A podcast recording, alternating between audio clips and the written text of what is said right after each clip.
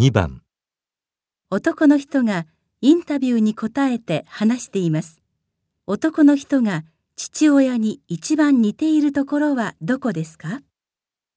うーん、そうですね。性格は、無口で神経質な親父とは似ても似つきませんね。大雑把で物事にこだわらない方です。お袋に似たんだと思います。顔はどちらかというと親父の系統ですね。親父の弟に似ているって言われますね。体型も親父似でがっしりしています。自分じゃわからないけど、後ろ姿なんて歩き方までそっくりだって言われます。